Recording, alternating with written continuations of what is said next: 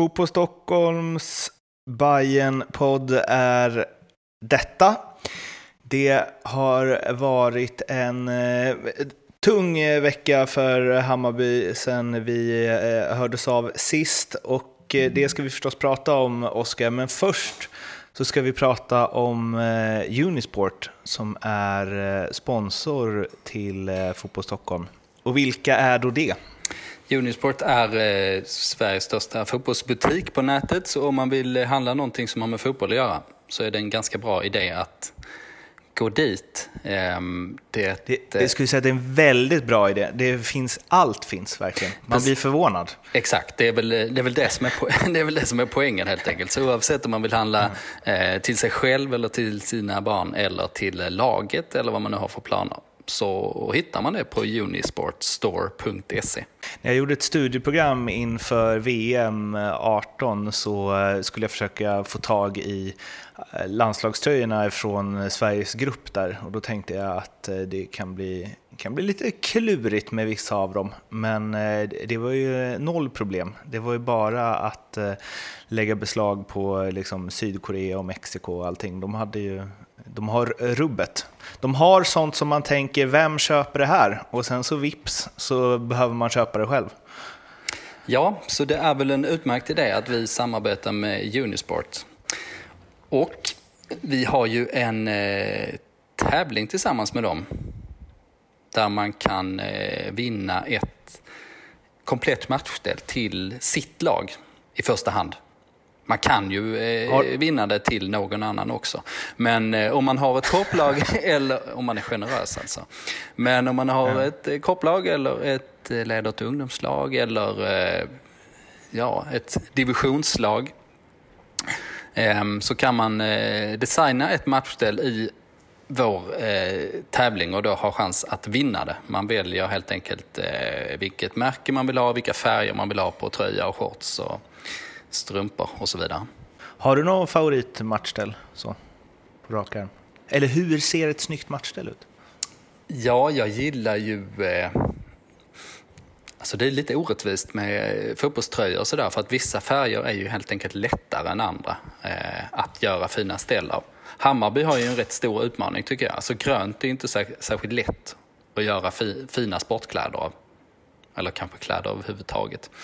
Men eh, jag tycker ju att man har lyckats jävligt bra med den här craft-modellen som man haft nu de två sista åren. Framförallt jag gillar träningsdelen mycket, alltså den här lite mörkare nyansen eh, som man ser spelarna ha på Årsta. Det är, du har nog, det är nog lättare att göra sportkläder än vanliga kläder i grönt, när jag tänker efter. Mm. I alla fall eh, ha, Hammarby-grönt.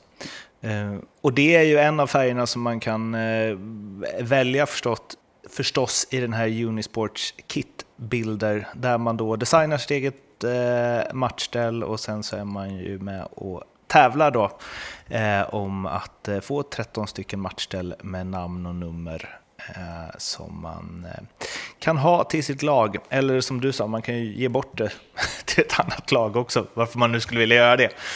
Eh, men eh, hur tävlar man eh, på det här då?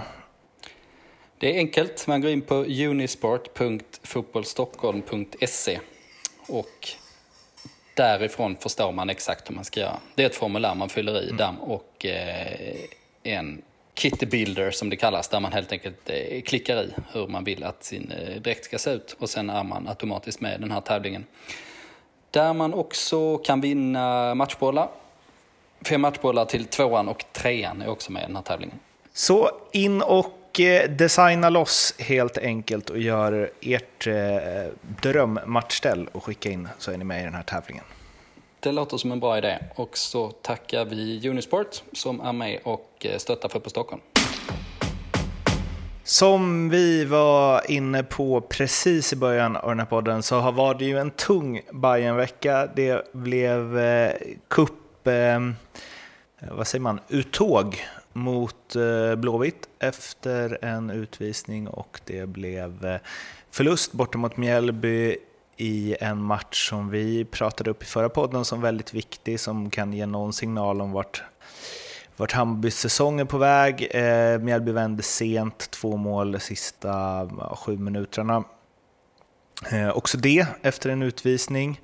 Och eh, ja, det var ändå två, även om det fanns likheter så var det två förluster som skilde sig ganska mycket åt. Om vi börjar den mot Göteborg så är ju det en match som eh, Hammarby eh, normalt sett vinner. Ja, det är väldigt stor skillnad på de här två. Ehm, dels eftersom Blåvitt-förlusten inte spelar någon större roll i längden. Ja, om man hårdrar det. Men eh, alltså det är klart det är surt att åka ur eh, kvartsfinal i kuppen och Hammarby hade ju, eh, så som det tidigare på säsongen, en, en god, eller en chans åtminstone att ta den. Eh, men man kan liksom inte gräma sig allt för mycket eh, eller man, man behöver inte göra det i vart fall. Alltså för att om det går bra för Hammarby i serien så kommer folk ha glömt det där ganska fort, trots allt. Så det var ena, ena delen av, eh, eller ena sidan av myntet. Men, men den andra saken som också skiljer de här två matcherna väldigt mycket är, precis som du sa, alltså Blåvitt-matchen är ju en match som Hammarby kan ju nästan inte förlora den. När man spelar en första halvlek där man bollar runt mot ett lag som spelar med en sex eller sjubackslinje. Alltså den defensivaste uppställningen jag någonsin sett av ett allsvenskt lag. Och man eh, dominerar så totalt så att det här, det här måste liksom bara bli en 3-0-match eller någonting i slutändan. Även om inte allting klaffar så är ju kvalitetsskillnaden och matchbilden eh, ja, kvalitetsskillnaden är så pass stor och matchbilden är så pass tydlig att det, det, det, måste till någonting väldigt märkligt för, för att det inte ska bli en säker hemmaseger. Och eh, då kom ju Jeppe Andersen eh, utvisningen och den tyckte jag var felaktig. Eh, inte värt ett eh, rött kort i den situationen och eh, det gjorde att matchen svängde. Eh, och där blir Hammarby trötta till sist. Och Blåvitt fick ny energi och när man väl kom till förlängningen var det ju rätt klart att den där matchen skulle sluta med IFK Göteborg-seger. Så det, ja, det var väl egentligen tre saker som skilde där. Ehm, och sen har vi Mjällby där analysen ser helt annorlunda ut.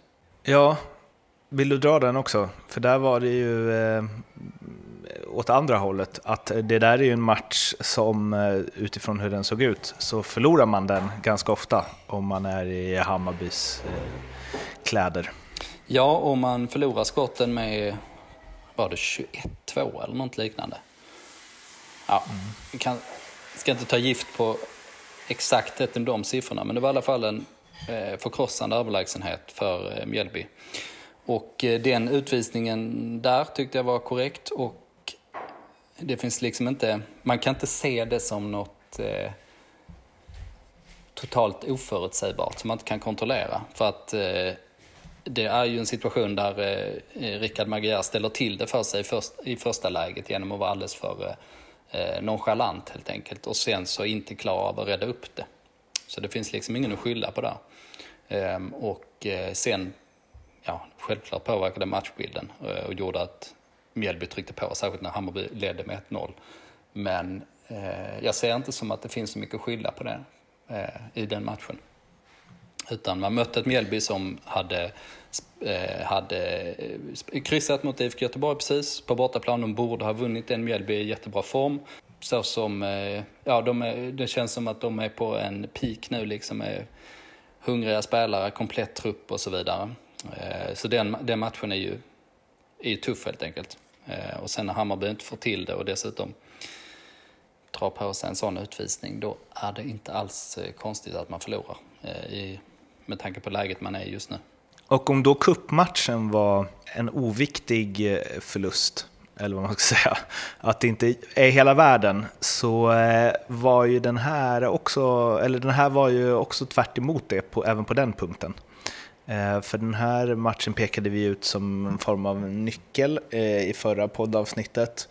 Eh, och lite så sliding doors var Hammarby ska ta vägen egentligen. Ja, verkligen. Eh, hårddraget resonemang, men det fattar, fattar väl alla. Men en vinst i den här matchen, då hade Hammarby stått på sju poäng efter fyra matcher. Man hade haft Mjällby hemma och då hade man haft eh, en god chans att gå upp till tio poäng på fem matcher.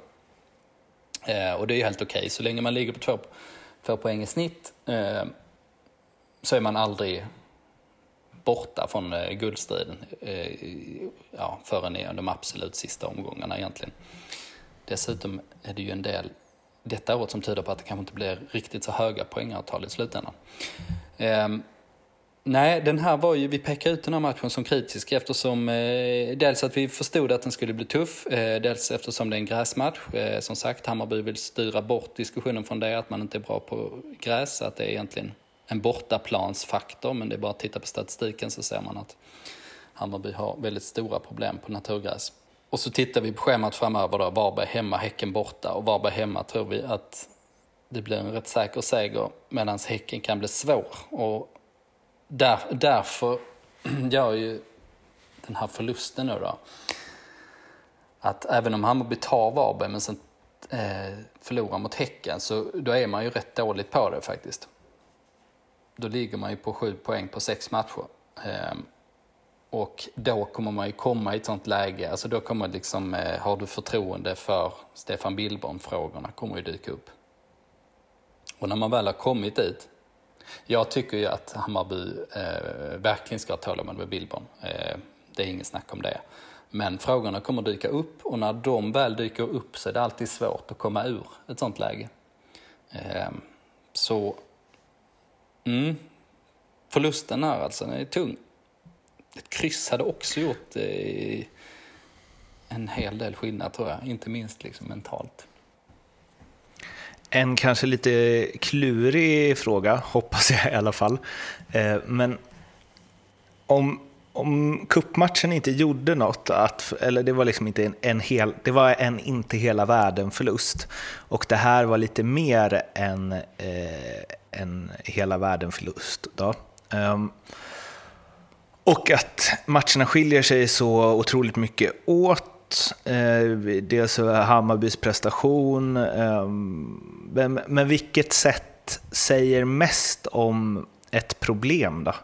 Att man dominerar mot Blåvitt, åker på en utvisning och eh, åker ut i, på, i förlängning i kuppen på det sättet man gör där, eller att man blir, eh, jag vet inte om utspelade är ett hårt ord, men ja, chansmässigt utspelade eh, i alla fall. Eh, och eh, liksom, ja, förlorar väldigt rättvist borta mot en nykomling i ja. Allsvenskan. Vad säger mest om, alltså var ligger problemet? Mm, och vilken av matcherna avslöjade mest? Jag röstar ju på match nummer två då. Alltså, så fort det blir matcher där det händer väldigt märkliga saker så måste man ju, eh, då, då, kan man, då får man ju från, frångå grundanalysen. Mm. Eh, nästan alltid. Och det får man ju viss mån göra nu också, alltså, i och med att man får en utvisning och det ändrar allting. Men utvisningen är som sagt ingen slump att den sker. Ehm, mm. Och eh, jag tycker ju, vi har ju en domardiskussion här också, som vi ska kanske beta av. Men om jag spoilar lite de punkterna vi har längre fram, fram så tycker jag att det finns eh, eh, vissa saker som man bör, bör ta upp och eh, har ganska lätt att dela upp dem. Den ena är defensiv och den andra offensiv. Och den första är, eh, ja, kan bli ett problem. Den andra tycker jag att man kan lösa och jag tycker man borde ha gjort det redan. Men eh, ja, vi kommer väl dit. Ska vi ta domarna först eller? Ja, på dem bara. ja, men jag tänkte inte gå så mycket på dem eh, den här gången. Eh, som sagt, Göteborg har vi avverkat nu, felaktig utvisning, som avgjorde matchen. Eh, den analysen har vi dragit och vi har ju pratat domare och Bayern tidigare i den här podden. Ehm, och eh, eftersom jag har gått under både 2018 och 2019 så har jag gått in och analyserat eh, avgörande beslut i kritiska lägen under säsongen. Jag har gått igenom en jävla massa sådana situationer och tittat på dem och, och se, försökt se åt vilket håll de har gått. Och då, det här pratar vi ju vid ett antal gånger om i fjol, men då kunde vi i alla fall konstatera att Hammarby har ju haft, har ju haft eh, oflyt i kritiska lägen på säsongen. Det har varit rätt eh, genomgående att man har fått eh, ganska mycket 50-50 beslut mot sig och det har även varit en del eh, beslut som man kunnat säga men de var ju felaktiga helt enkelt och de har inte gått i Hammarbys, favör. Ehm, vi såg ingen, eh, ja, vi ville inte koppla på någon konspiration på det här men bara konstatera att det var så det var och att Nej, det, det jämnar inte ut sig eftersom eh, ti, ja, en säsong är alldeles för kort eh, tid för att det ska jämna ut sig rent statistiskt. Liksom. Det är inte tillräckligt många kritiska situationer eller avgörande diskussioner som eh, man pratar om.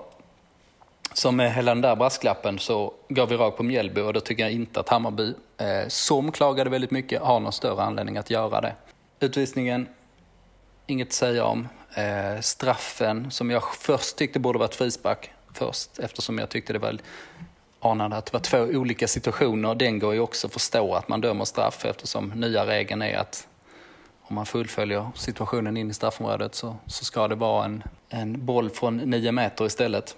Sen räddas den där straffen också, så i slutändan spelar den ingen roll eh, om, man nu, om man nu ska liksom lägga på avgörande dimensionen. Och sen var det på slut, eller till, vid kvitteringen eh, där Joel Nilsson, eh, Mjällbys eh, högerspringare, Ehm, gick i backen i duell med Paulinho och han, eh, det var ju ett litet svanhopp där men det var samtidigt så att eh, Joel Nilsson hade spelat förbi Paulinho, han sträckte ut benet och hade inte eh, Joel Nilsson kastat sig runt och över benet så hade han ju gått i backen ändå.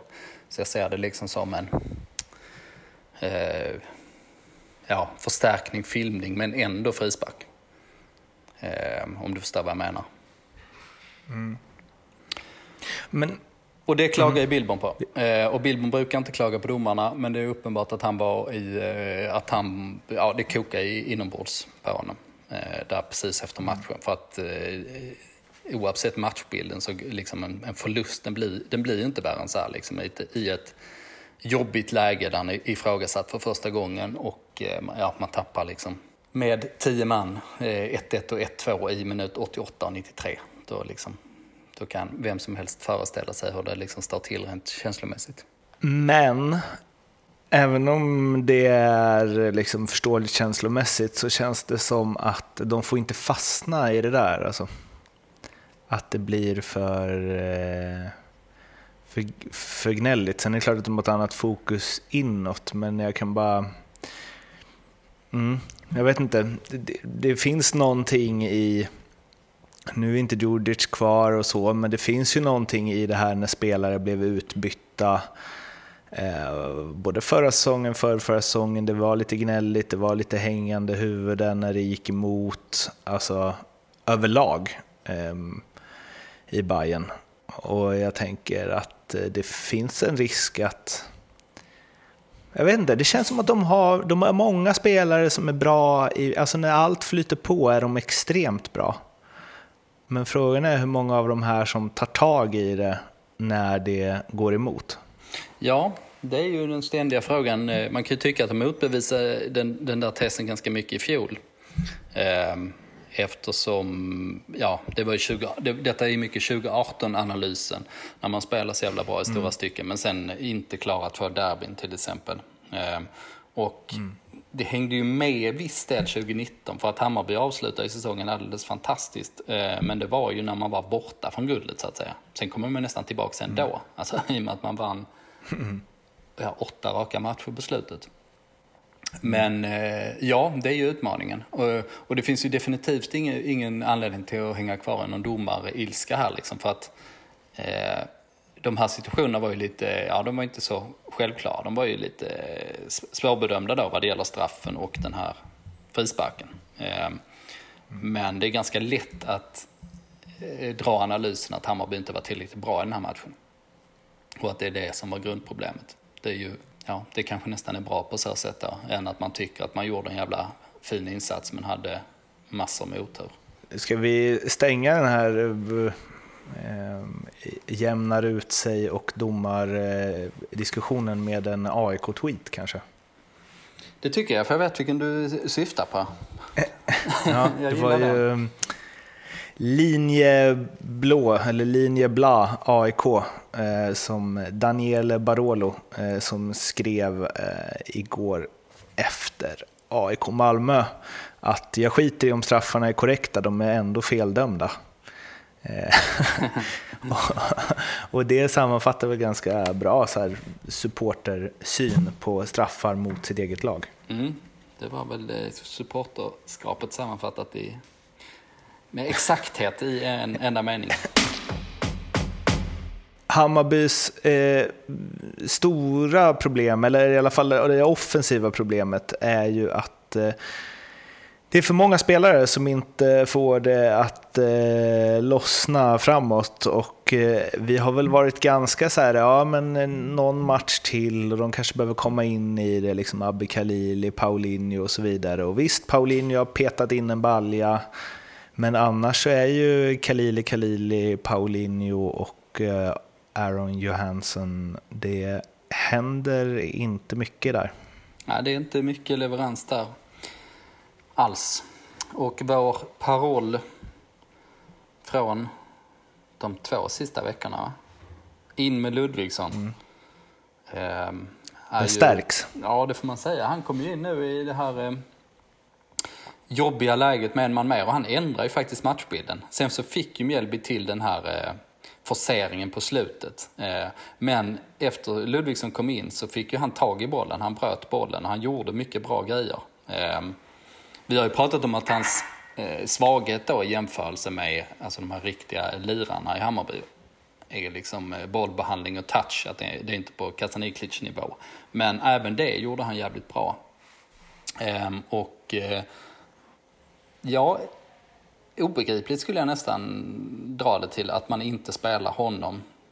Ehm, och den analysen har vi redan dragit varför vi tycker det. Men, det. men det stärks ju också när man möter Mjällby på bortaplan i en gräsmatch. Så man tänker sig att men den kommer att bli lite köttigare än vanligt. Ehm, det kommer ju inte vara att Hammarby med lätthet kombinerar ut en motståndare. Ehm, det var ju, det var ju liksom en... Det hade ju varit en eh, väldigt oväntad syn om, om det hade blivit fallet i vart fall. Ehm, och eh, Problemet som jag ser det är att man har liksom råd att ha en offensiv spelare som inte levererar. Det har ju ofta varit, ja, har ju varit nian i, mycket i Hammarby som, inte, som man inte riktigt fått rätt på. Men man har inte råd att ha två spelare samtidigt. För då stannar liksom hela maskineriet upp. Abbe Khalili är inte inne i det, spelar fel fotboll för Hammarby just nu. Eh, som sagt, tro på honom, det har vi nämnt också, men vi tror jag tror att det tar tid. Ehm, jag har inte trott på honom att det lossnar inom några matcher, utan jag tror att det lossnar om en, om en halv säsong eller något sånt där. Ehm, Imad Khalili, som är osynlig nästan varenda match han spelar, eh, han gör ofta ett bra jobb. Alltså Billborn gillar honom som kombinationsspelare. Och om man kombinerar vid, vid och runt straffområdet ehm, och han har mycket folk som löper runt honom så har det ju sett eh, hyfsat ut i stunder men annars så faller han ju ur matcherna. Han gör inte så mycket fel men tyvärr gör han inte så mycket rätt heller. Eh, Paulinho petat in en boll. Eh, I övrigt inte bidragit någonting, eh, snarare varit lite i vägen än så länge. Eh, så som det kan bli eh, för nyförvärv som vill vill mycket och inte riktigt är i form. Och eh, Aaron Johansson som dessutom var skadad nu senast har vi ju pratat om. Men så för mig eh, blir ju lösningen, ja det är ju lite som vi har varit inne på innan. Eh, men jag tänkte vi har två förslag på hur man kan spela. Där poängen är att Måste man säga först, plockar... Det du precis, ja. det du precis beskrev. Mm. Du sa en spelare som inte gör så mycket rätt men inte så mycket fel heller. En som mest är lite i vägen hela tiden och en som är, eh, har problem med skador. Jag känner bara att det är liksom tre, tre saker som bara sammanfattar ens egen karriär. Eller icke blivna karriär. Jag hade liksom alla de grejerna som de tre har. Det är, liksom, det är inte det är inte egenskaper som eh, man liksom pushar fram i en, eh, ett kommande guldlag direkt. Nej, intressant att lyckas få till alla de eh, egenskaperna. ja. Just med Där att... det mest positiva är gör inte så mycket fel. Nej, men ändå i vägen. Det, ja, det, går, det går inte riktigt ihop. Eh, nej, men det är, det är, visst, visst är det så. Och så länge det ser ut på det här sättet så har ju Bayern ingenting med en, en Goodstead att göra. Så är det ju bara. Nej. Men hur, hur vill eh, vi lösa det här då? Det finns ju två alternativ. Ett med 4-3-3 och ett med 4-2-3-1. Mm, precis. Eh, och jag tycker de är bra. Jag tycker de är ganska lätta. Att, eh, det är bara att göra så att säga. Och eh, eh Eh, när vi har softcoachat eh, tidigare så har vi ju landat i den här 4-3-1 systemet. Som jag fortfarande tror är mycket bättre. Eh, och då kan man spela med Bojanic, Jeppe Andersen som sittande mittfältare fortsatt. Eh, och hoppas att Jeppe Andersen steppar upp från sin formsvacka. Eh, märkligt hur svag han har varit i början. Eh, men framför dem, då spelar man Rodic till höger, eh, Kasaniklic som tia, Tankovic som eh, i ja, Tankovic-rollen. För det ska man inte byta, han levererar hur bra som helst. Han ser jättefin ut. Eh, Kasaniklic går då in som tia. Eh, det är inte riktigt där han spelar nu, även om han söker sig inåt i den ytan. Och det är väl inte optimalt för honom, men han eh, är övertygad om att han kan eh, leverera bra i den positionen också. Så får man Rodic med lite aggressivitet och djupledsspel. Och eh, lite, lite bollkladdande. Och sen så längst fram som nia, självklart Ludvigsson. Eh, Presspel, aggressivitet, form, eh, ja, själv, självförtroende. Och eh, dessutom kvalitativt mycket bättre än det man de vi pratade om tidigare, just nu i vart fall. Ja, men alternativet där är ju en liksom 4-3-3 med Junior Bojanic, Andersen och så Kacaniklic och Tankovic som vanligt på varsin eh, kant men högre upp och så Ludvigsson i mitten där med. Um, det som man tappar med det första alternativet är ju att alltså det är klart att Kacaniklic kommer vara bra som liksom en tia och släpande där. Men han är inte lika bra där som på kanten. Nej, det är han ju inte. Och eh, om man spelar med Rodic och Ludvigsson, då får man ju inte heller det här, man får inte ut max av det patenterade kombinationsspelet. Man får inte lika många generiska Hammarby-mål som vi pratade om eh, mm. förra säsongen. När det var så många mål som slutade med eh, ett snett inåt bakåtspel och sen egentligen bara rulla bollen i öppet mål. Eh, jag, man får inte as riktigt we speak så känner jag att jag svänger här. Jag tycker 4-3-3-lösningen är bättre. Mm. Ska vi, eh, ja, om vi bara avrundar 4-3-1 då. Eh, nej, man mm. får inte riktigt det, men man får mer en direkthet. Och Rodic som går mer i djupet. Lite mer, mm. du vet, trassla till det lite mindre modellen är det. Det var framförallt mm. därför som jag förespråkar just den här modellen mot Mjällby borta. Eh, Även om Rodic för att vara en direkt djupledsspelare så kan, är han ju ändå ganska bra på att trassla till det. Eh. jo, det, det, kan, det kan hända oväntade saker där också. Mm. Men jag tror du förstår vad jag far efter. Ja. Um, Men jag tror att jag tänker, när jag ser den 4-3-3 så tänker jag mer att det är, eh, du har mer de, de bästa spelarna på plan då. Ja, ska vi gå igenom den lite noggrannare också? Eller med lite lägre tempo? Mm, kör. Det, är ju ett, det blir ett rakare ett tremannamittfält då. Nu har jag skrivit upp Junior Bojanic Andersen. Eh, Aymar Cher skulle mycket väl kunna spela för Junior också. Eh, man, för man borde ha def, defensiv täckning där som med, när man inte har en utpräglad tia på samma sätt. Då blir lösningen att Jeppe Andersson går upp som en tia i pressen eh, och det löser han ganska bra. Däremot är han ju inte en eh, lika skicklig playmaker där uppe. Eh, han är ju, han är ju liksom en sexa eller en åtta, han är, han är ingen tia egentligen. Ehm, och då tappar man ju lite den dimensionen, men lösningen då blir, Ludvigsson spelar väl fortsatt som nia på ungefär samma sätt, men lösningen blir kanske att man flyttar upp Tankovic och Kasaniklic lite högre i banan så de blir liksom ännu mer ytteranfallare. Ehm, så, ja, en, eh, en rätt trygg uppställning känns det som, men eh, risken är att man tappar lite tian så att säga. Å andra sidan är ju tian den positionen som Hammarby inte använt sig av hittills. Alltså man jämför med eh, Djurdjic som var navet i både eh, offensiv och defensiv. Eh, underskattade offensiven skulle jag säga. Hur, hur jäkla skicklig spelare han var på att sätta lag, eh, medspelarna eh, i bra lägen. Mycket bättre precision liksom, och timing i spelet än vad, vad han fick erkännande för tyckte jag. Eh, att jämföra det med eh, så som det sett ut hittills med Abbe Khalili som inte alls hittat in i sin roll är ju, är ju som dag och natt såklart. Och en stor, stor anledning till varför man inte har fått snurr på anfallet. Kanske därför man ska släppa den då och låta bara, alltså att offensiven mer handlar om att Tankovic och Kacaniklic får härja fritt. Och sen stångas Ludvigsson där inne och springer i djupled och river och sliter.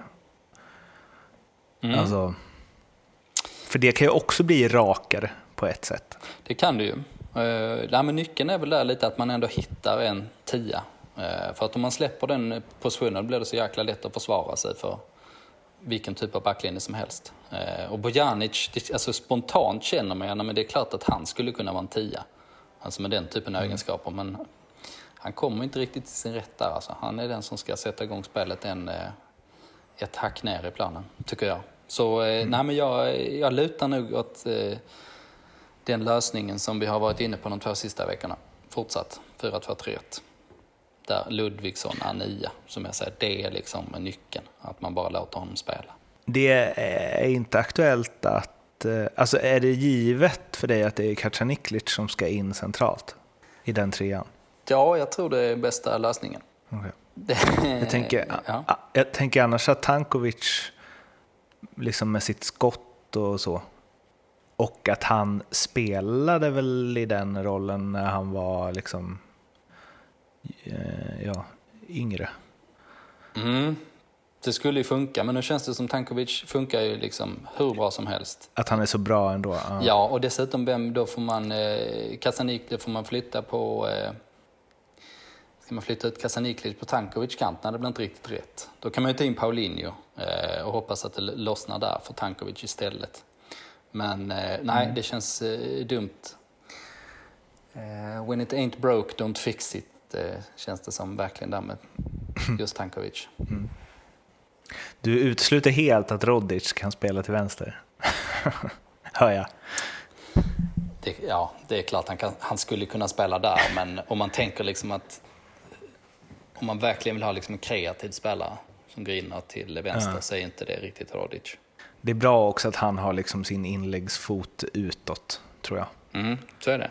Jag tror dessutom den här, eh, ja, men jag tror också den här 4-2-3-1, alltså där skulle jag kunna stoppa in Imad Khalil igen. Alltså, visst, han har varit jävligt mm. osynlig, han är ju ofta det, men om de andra tre offensiva spelarna funkar, då är det mm. bra att stoppa in Imad Khalili. Alltså då kan mm. han kombinera. Men om det finns en till Fan, som inte riktigt gör något på egen hand så att säga, då, då blir det ofta för impotent. Vad man har, eh, känner jag nu när vi pratar om det, vad man har knasig syn, eller jag i alla fall, på Rodic. För jag, tänk, alltså, jag är kvar i... Eh, eller grejen var, han var ju jättedålig och sen var han svinbra några matcher. Eller han var inte ens svinbra, han gjorde bara massa mål. Ja, han har bra uh, statistik. Alltså han har, eh, jag tror om man ser till spelade, ja, om man delar upp speltiden i, i 90 minuter så har han eh, mål i mer än varannan match sen han kom till Hammarby.